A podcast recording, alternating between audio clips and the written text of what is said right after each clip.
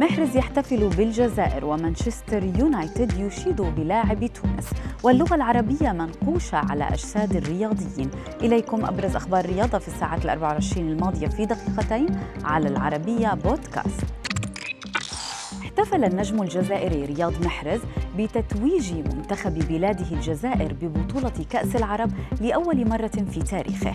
من إنجلترا عبر وسائل التواصل الاجتماعي إذ صور لحظة التتويج بالكأس كما علق الرجال على صورة تكريم إبراهيمي بجائزة أفضل لاعب في البطولة والرئيس مبولحي بجائزة أفضل حارس.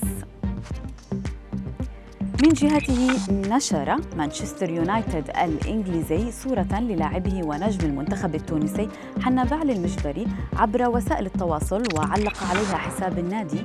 جعلت من نفسك ومن منتخب بلادك مفخرة في بطولة كأس العرب. كما نشر الموقع الرسمي للنادي مقالا مفصلا حول أداء لاعب نسور قرطاج خلال البطولة العربية. ونبقى مع مانشستر يونايتد الذي تبرع بأكثر من أربعة ألاف قطعة من الطعام غير المستخدم. بالإضافة إلى الزهور وهدايا الضيافة للأعمال الخيرية وذلك بعد تأجيل مباراة الفريق في الدوري الإنجليزي الممتاز ضد برايتون بسبب تفشي فيروس كورونا. بمناسبة اليوم العالمي للغة العربية بحثنا في تأثيرها على الوسط الرياضي تحديدا لنجد أن عددا كبيرا من أشهر النجوم المستديرة اختاروها بأن تكون وشومهم أو اختاروا بأن تكون وشومهم باللغة العربية.